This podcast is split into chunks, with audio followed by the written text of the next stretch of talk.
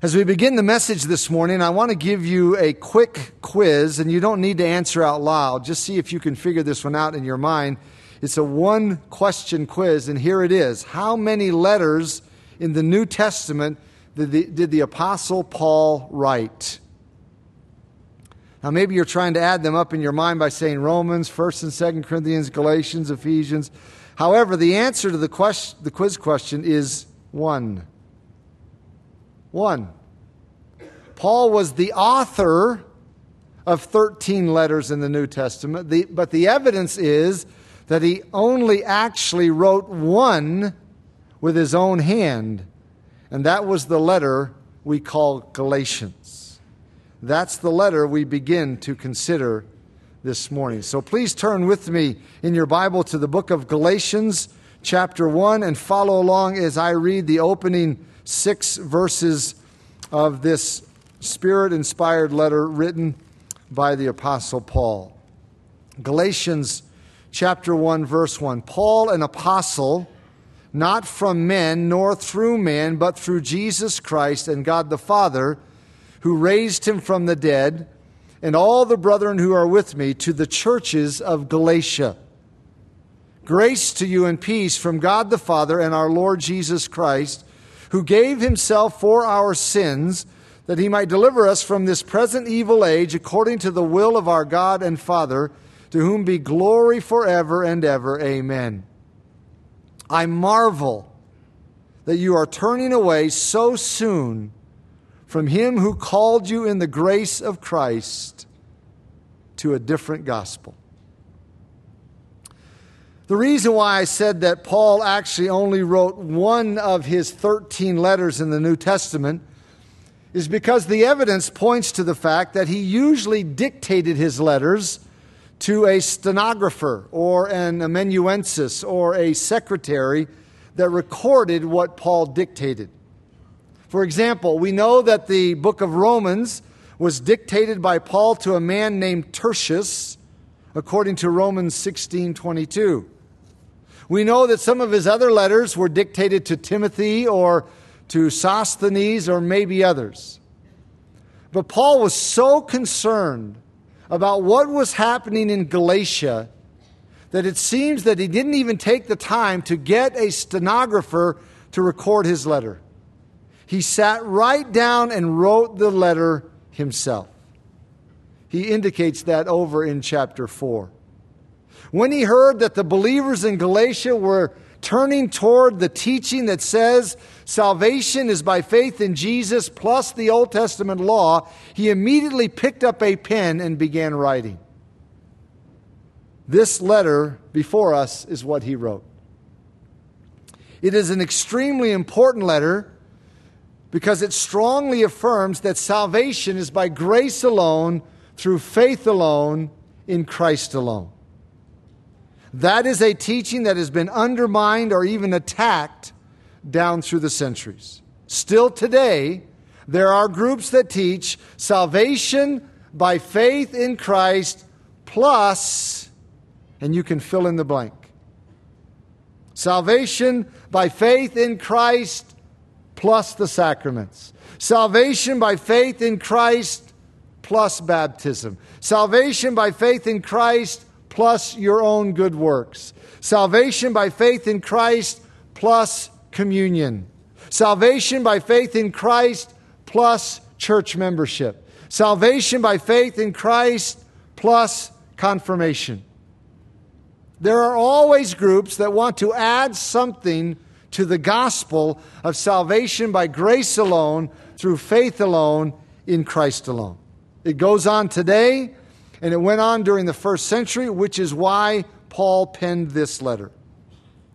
He had preached the gospel to the Galatians, and they had embraced it, but then some people came along, probably a group called the Judaizers, that said salvation is by faith in Christ plus circumcision, or faith in Christ plus keeping the Old Testament law. And the Galatians were beginning to be swayed by that viewpoint. They had responded to the gospel of salvation by grace alone, through faith alone, in Christ alone, But when they were told that they needed Christ plus circumcision and the Mosaic law to be fully saved, they bought into it. Now, at first, you may wonder how in the world or why in the world would they be, have believed this group that was telling them these things? But just think about it. Who was it that established circumcision as the sign of the old covenant? It was God himself. Who was it that gave the Mosaic law in the Old Testament? It was God himself. When you think about it that way, you can see why the Galatians could have been confused by those who were saying that you need Christ plus circumcision or Christ plus the law of Moses. God did establish, establish circumcision as the sign of the old covenant, but God didn't give that sign as a means of salvation. That wasn't its purpose. And God did give the Mosaic law to the people of Israel in the Old Testament, but God did not give the law as a means of salvation. That wasn't its purpose. And Paul will prove those things throughout this letter. In the same way, God has given us communion to remember the Lord's death, but the purpose of that ordinance is not to gain salvation. Along the same lines, God has given us baptism as an ordinance to declare our faith in Christ, but the purpose of baptism is not to gain salvation. So you can see why this letter is so important within the framework of the New Testament. It is always the tendency of the human heart to want to add something to the doctrine of justification by grace alone, through faith alone, in Christ alone. It's always the tendency of man to want to add something to the doctrine of salvation by grace alone, through faith alone, in Christ alone. That is why the Spirit of God not only prompted Paul to write this letter, guided him to write this letter, but made sure to preserve this letter in the canon of the New Testament for all ages. Now let me pause here for just a moment to address an issue that's related to this topic. Because Christians want to protect the doctrine of salvation by grace alone, through faith alone, in Christ alone, which is a good thing, there are some who say that if you preach repentance as a condition of salvation, then you are wrongly adding to the doctrine of salvation by grace alone, through faith alone, in Christ alone. Although the motive or intentions of those who say that may be commendable, their accusation is not biblically accurate. Proclaiming repent- repentance is not an undermining of the doctrine of salvation by grace alone, through faith alone, in Christ alone. True faith in Christ, genuine faith, real faith, includes repentance. When we turn to Christ in faith, we are turning from our sin and from ourselves. So faith in Christ and repentance are not mutually exclusive. Let me illustrate this way. If someone needs to go north and can only go north to get to his destination, then it's not wrong to tell him that the way to get to his destination is to go the opposite of south. You can either tell him to go north, or you can tell him to go away from the south. In the same way, when the Bible talks about repentance, it is simply saying that you go away from your sin, you go away from self, and you go to Christ. There is no contradiction. And there are literally dozens of verses that prove that point. For example, in Acts twenty, verse twenty-one, Paul said that his message was repentance toward God and faith toward our Lord Jesus Christ. Repentance toward God, faith toward Christ. That message is not an undermining of the doctrine of salvation by grace alone, through faith alone, in Christ alone. In First Thessalonians one nine, Paul described the salvation of the Thessalonians by saying they, and here's the exact quote, they turned to God from idols to serve the living and true God. That is how Paul described their salvation. That's repentance and faith. Turning to God from idols to serve the living and true God. That message is not an undermining of the doctrine of salvation by grace alone, through faith alone, in Christ alone. Repentance is an integral part of genuine saving faith. That is why Jesus said in Luke twenty-four forty-seven that repentance and rem- this is these are his words now, quote, repentance and remission of sins should be preached in his name to all nations. Those who are our Lord's exact words. Repentance and remission of sins should be preached in his name to all nations. Oh no, Jesus didn't mention faith in that verse. Well, that's because repentance is an integral part of genuine saving faith. If someone is truly repenting, then he is turning from sin and from self to Christ, which is what faith is. So again, let me say that preaching repentance is not undermining the doctrine of salvation by grace alone, through faith alone, in Christ alone. True faith has repentance as an integral component.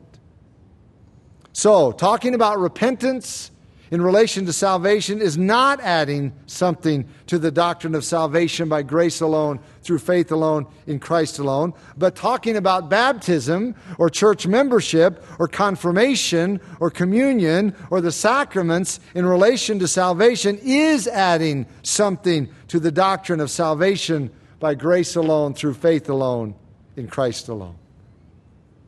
And that comes under the condemnation of what the Spirit of God prompted Paul to write in this letter. So with all that as background, let's jump into our consideration of this key letter of the New Testament. Verse one, notice how Paul opens. Paul, an apostle, not from men, nor through man, but through Jesus Christ and God the Father, who raised him from the dead. Paul begins this letter by asserting his apostleship. He doesn't do this because he was on a power trip. He doesn't do this because he was trying to lord it over anyone. He simply wanted to affirm that he was qualified to say what he says in this letter. He was an apostle. An apostle was one who was sent by authority with a commission. The term was used in Paul's day to refer to the representatives of the emperor or the emissaries of the king. That was an apostle, one who was sent with authority to be a representative.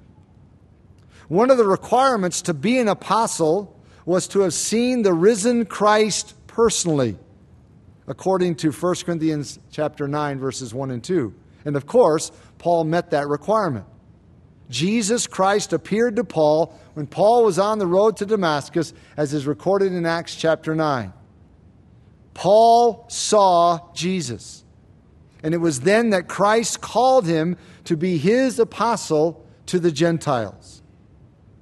And Paul alludes to that here in verse one by saying that he was an apostle not from men nor through man, but through Jesus Christ and God the Father, who raised him from the dead. In other words, Paul wasn't appointed to be an apostle by other men. He didn't receive his apostleship from other people. He was appointed to be an apostle by the Lord Jesus Christ and by God the Father. His commissioning wasn't from men, and his message wasn't from men. What he writes in this letter isn't merely his opinion. What he writes in this letter isn't from human origin. To say it another way, the content of this letter comes from the Lord Jesus Christ himself and from God the Father, directed by, inspired by the Holy Spirit of God. Paul is starting out firm or direct because the issue which he addresses in this letter is of paramount importance. This is not a trivial issue, beloved. Nothing is more important than making sure that we understand the gospel and that we have it right. Nothing is more important than that. It's not as big of a deal if we don't understand everything about eschatology or end times, but it is a big deal if we don't understand the gospel. Nothing is, nothing is more important than that, because it affects a person's eternal destiny. If you have the wrong view of the rapture or the wrong view of the millennium, you won't go to hell. But if you have the wrong view of the gospel, it will affect your eternal destiny. That is why Paul uses such strong wording at times in this letter, and we will see that. He uses some very direct, straightforward, almost harsh statements because of the seriousness of what he is addressing.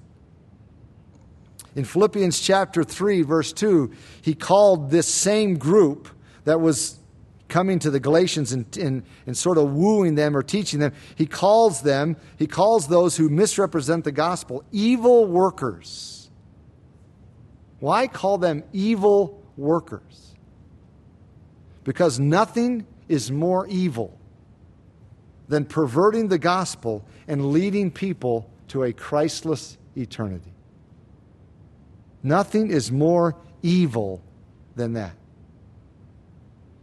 It is evil to steal from other people and take their property, take their money. That's evil. That's wicked.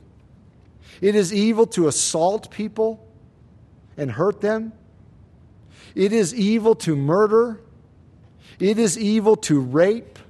It is evil to molest. But nothing is more evil than perverting the gospel and leading people to a Christless eternity. I know that most people don't see it that way, and even a lot of Christians don't see it that way. But nothing is more evil than perverting the gospel and leading people to a Christless eternity. So Paul will use strong language at times in this letter. And he opens by asserting his apostolic authority to be able to address this crucial issue. He says in verse two, "And all the brethren who are with me to the churches in Galatia." Paul wrote this letter to several churches, unlike his letter to the Romans or to the Philippians or to the Colossians, et cetera. Most of his letters in the New Testament were, were written to a specific church or to a specific person, such as Timothy or Titus, but this letter was written to a group of churches. It was directed toward the churches that Paul founded on his first missionary journey when he visited Lystra and Derbe and Iconium and Antioch of Pisidia and other cities, which are places that are located in modern-day Turkey. Paul had visited those places, and you can see this in the book of Acts in the chapters thirteen and fourteen. He visited those places. He preached the gospel of salvation by grace alone, through faith alone, in Christ alone. But when he left, a group moved in behind him and began to tell the people in those churches that they must be circumcised and keep the law of Moses if they want to be fully saved. This group was called the Judaizers. The Judaizers believed and taught that faith in Jesus is important. Please hear that. They believed that faith in Jesus is important to be saved. But it was also necessary to be circumcised if you were a man and to keep the law of Moses. Let me say this another way. They did not deny that faith in Jesus is necessary for salvation. But they taught that there was more required to be saved. Beloved, please hear that. Please understand that, because it is an exact parallel with several groups or religions today that also teach that faith in Jesus is necessary to be saved, but more is required to be saved. There are those who say that Faith in Jesus is necessary to be saved, but you also need the sacraments. Faith in Jesus is necessary to be saved, but you also need baptism. Faith in Jesus is necessary to be saved, but you need a sufficient number of good works that you do. These are very common teachings in our world today, and they are exactly like the teaching of the Judaizers in the first century. They believed, they taught that faith in Jesus is important to be saved, but it is also necessary to be circumcised if you were a man and to keep the law of Moses. They were so committed to their teaching, so zealous, so eager, that they actually followed behind Paul. They followed his itinerary. Wherever Paul went, they came behind him. He moved from one town to the next. They came right in behind him. And they visited all the churches he established so that they could say to the people, "We are so glad that Paul has been here and taught you about Jesus. You need Jesus. We all need Jesus. And if you want to be fully saved, or saved completely, you need to be circumcised and to keep the law of Moses." That was their message. And it was very confusing to people in the first century. After all, it was God Himself who gave the sign of circumcision. It was God Himself who gave the law to Moses. So how can you ignore circumcision? If you know the story in Exodus, God met Moses on one occasion, and the Bible says he was going to kill him because he had not circumcised his son. That's big-time stuff. That's pretty serious, isn't it? How are you going to ignore circumcision with passages like that? How are you going to ignore the law of God given to Moses? Do you see how confusing this could be? So the churches in Galatia were beginning to embrace this teaching, and it disturbed Paul greatly. Therefore, he wrote this letter and directed it to be circulated to all the churches in the Galatia region. In verse three, he says, "Grace to you and peace from God the Father and our Lord Jesus Christ." This was a common way for Paul to begin his letters, because in that culture, in that day, in the Gentile world, people would often greet each other by saying charis in Greek, or grace. And if, as you probably know, in the Jewish world, people would often greet each other by using the Hebrew word shalom, which means peace. So Paul often pulled these two together and would say grace to you and peace. So he is encompassing his Gentile audience and his Jewish audience. But when Paul begins his letters this way, it was no mere formality. When Paul wished them God's grace, he was expressing his desire for them to rely solely and exclusively on God's grace for salvation. Not their own deeds, their own works, their own religious efforts. And when Paul wished them God's peace, he was expressing his desire for them to experience the peace that comes when you can rest solely on God's grace for salvation and not on your own good works.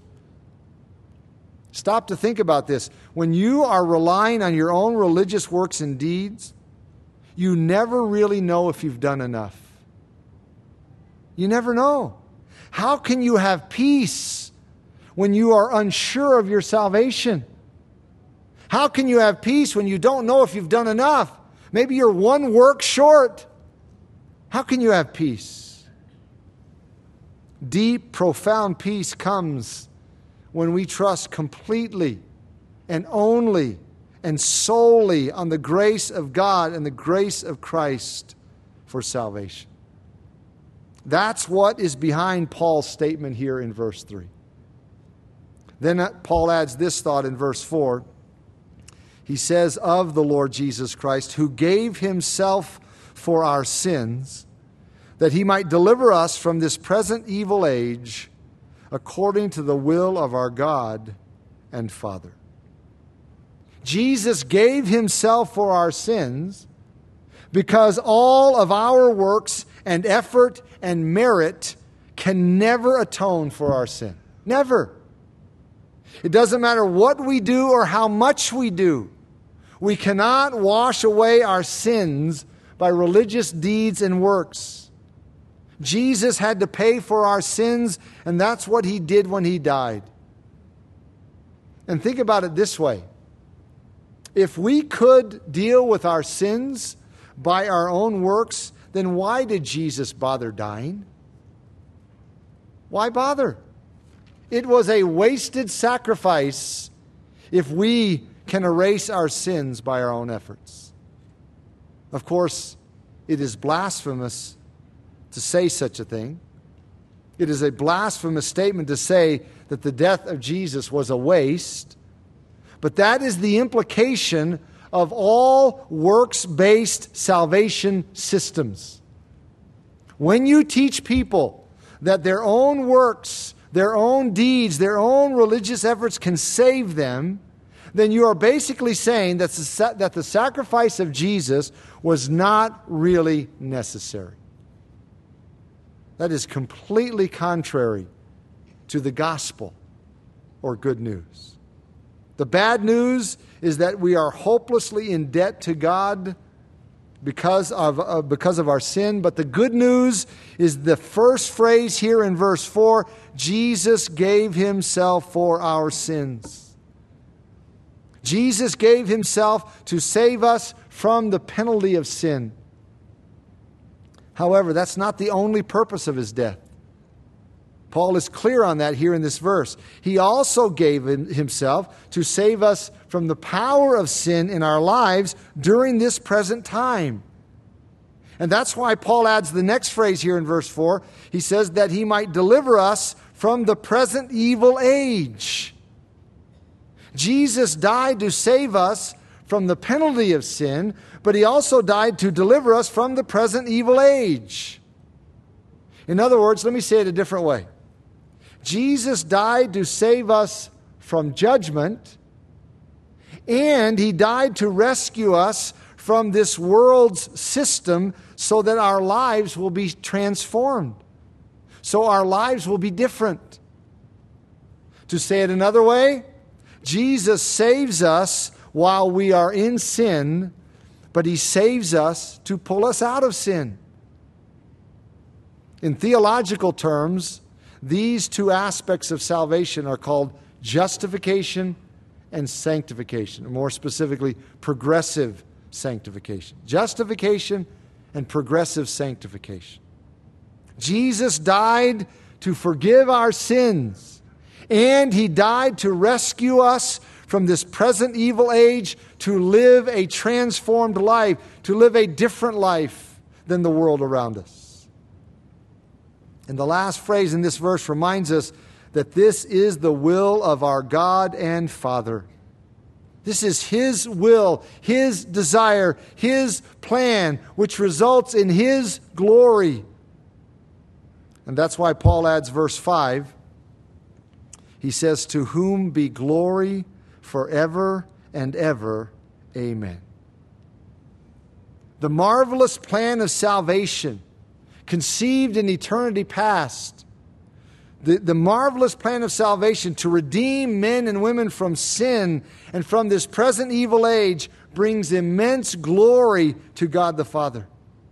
When we understand salvation and when we experience salvation, we become trophies of God's grace in life, and we will be trophies of God's grace for all eternity. Paul even says in Ephesians chapter three that in eternity we will be trophies of God's grace to the angels.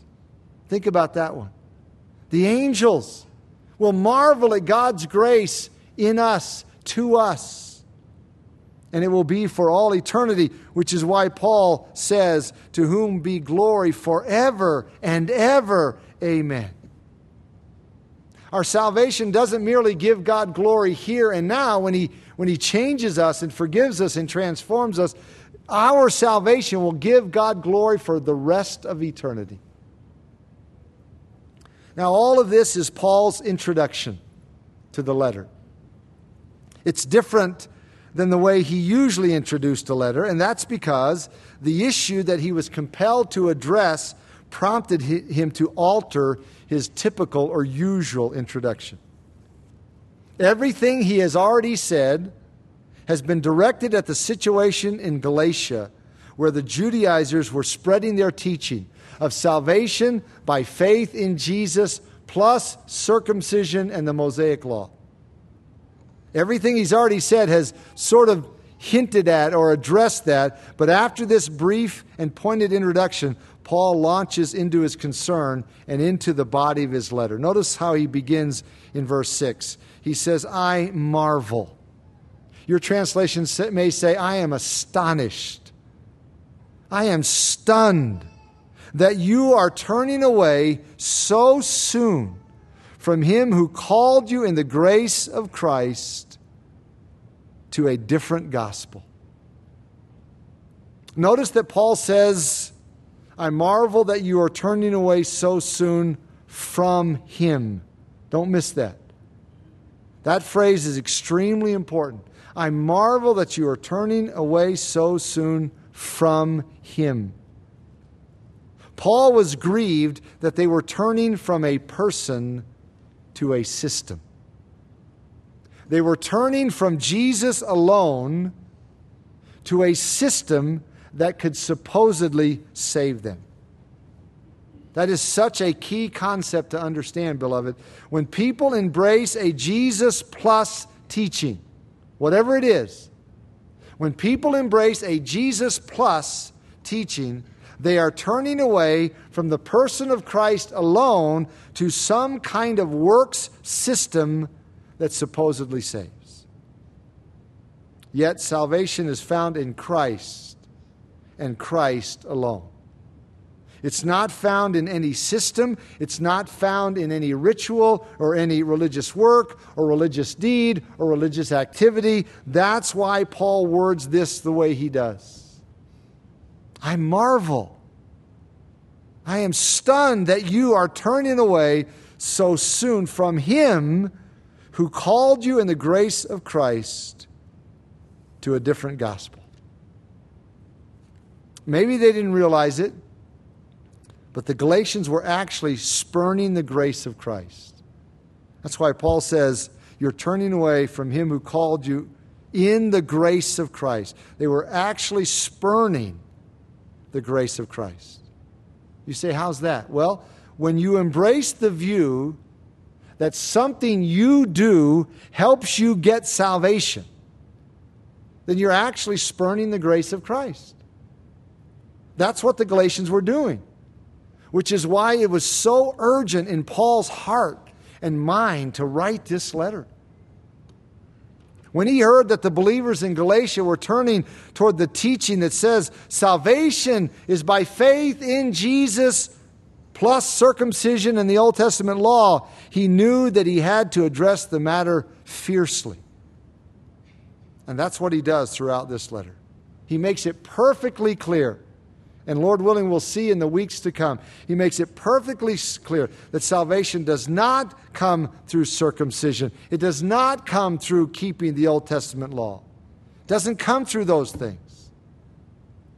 Now, it sounds strange to us here in the twenty-first century, especially here in the West, not in the Middle Eastern culture. It sounds so strange to us that people would believe that salvation could come through circumcision.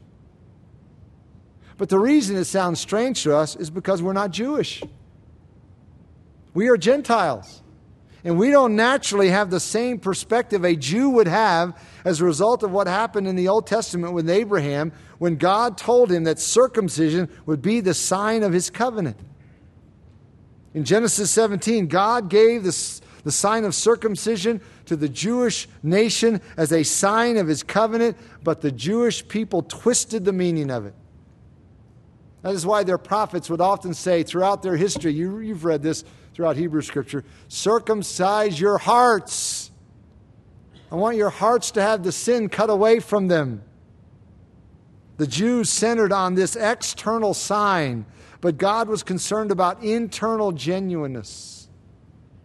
That's why in Romans two, twenty-eight and twenty-nine, Paul said, For he is not a Jew who is one outwardly, neither is that circumcision which is outward in the flesh. But he is a Jew who is one inwardly, and circumcision is that of the heart. In other words, what Paul was saying there is, listen, being a Jew doesn't give you salvation.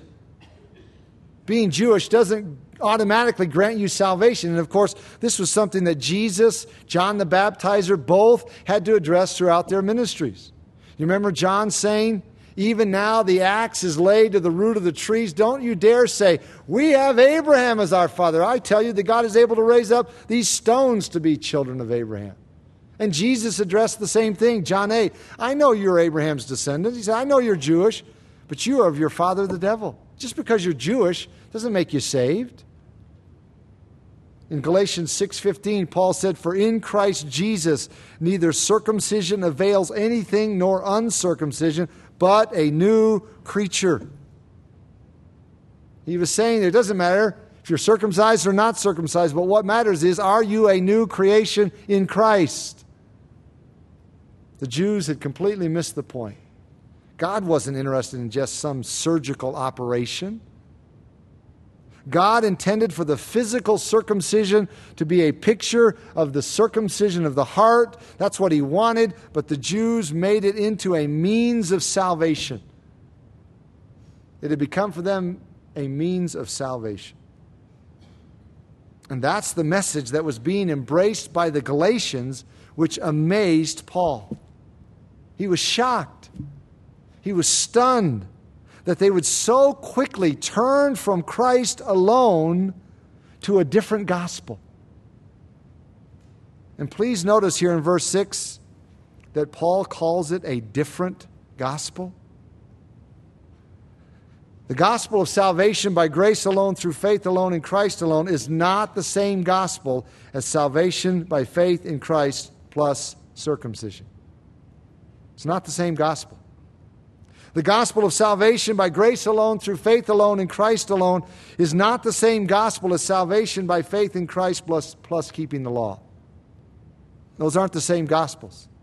The gospel of salvation by grace alone, through faith alone, in Christ alone, is not the same gospel as salvation by faith in Christ plus the sacraments. That's two different gospel messages. The gospel of salvation by grace alone, through faith alone, in Christ alone, is not the same gospel as salvation by faith in Christ plus baptism. God gave circumcision as the sign of the old covenant, and he gave baptism as the sign of the new covenant, but neither of those were intended as a means of salvation.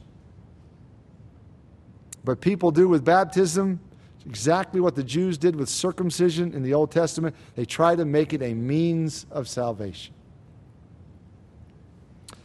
People often ask me, and I, I, I've lost track of how many times I've been asked this question. People will often ask me if, if people in such and such a church, and just they list some church, if people in such a, such a church are Christians.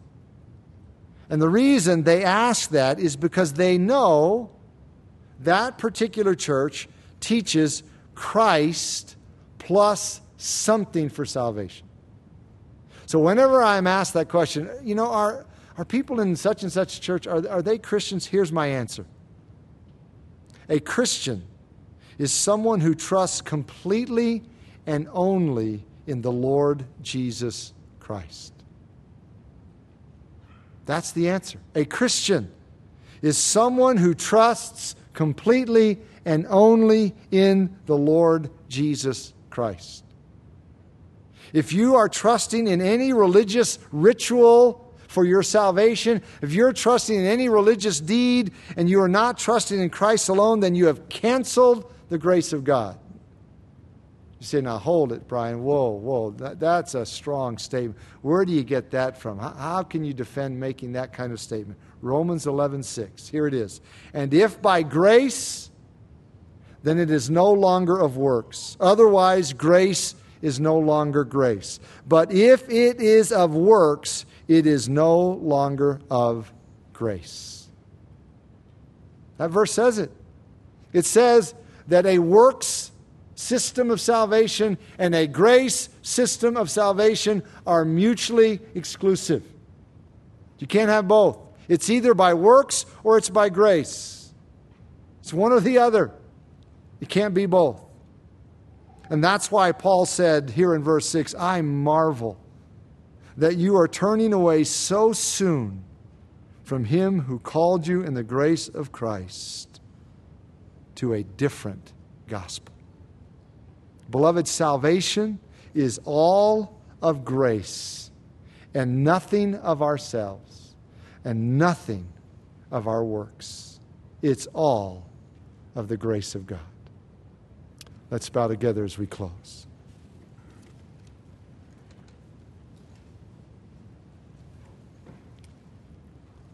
As we bow together in closing, I ask you the question, what are you trusting in for your salvation? What are you trusting in for your salvation? Is it in Christ and Christ alone? Or are you trusting in your own good works? Your own religious deeds, whatever they may be. What are you trusting in for your salvation? Hear the gospel. Hear the good news that salvation is by grace alone, through faith alone, in Christ alone. And if you are trusting in anything else, even something that's in the Bible, like circumcision or baptism, or the Old Testament law, if you're trusting in anything else, you're trusting in the wrong thing for salvation. It's Christ and Christ alone. So turn to Him today. If there's any doubt in your mind, any question in your heart about where you stand with the Lord, turn to Him today. Don't turn to a church. Don't turn to a system. Turn to Christ and Christ alone. Father, we are grateful that you saw fit to include this marvelous letter in the pages of the New Testament. We need this reminder because we recognize this is the it is the tendency of our own human hearts to want to somehow add something. We, we want to contribute to our salvation. It's probably our pride or our own sense of self-sufficiency, but, but we want to be a contributing factor instead of thrusting ourselves, throwing ourselves solely and exclusively on your grace. May we be like the man who went up to the temple to pray, and unlike the Pharisee who said, I thank you that I am not like this other man. I do all of these things. The other man said, God, be merciful to me, a sinner.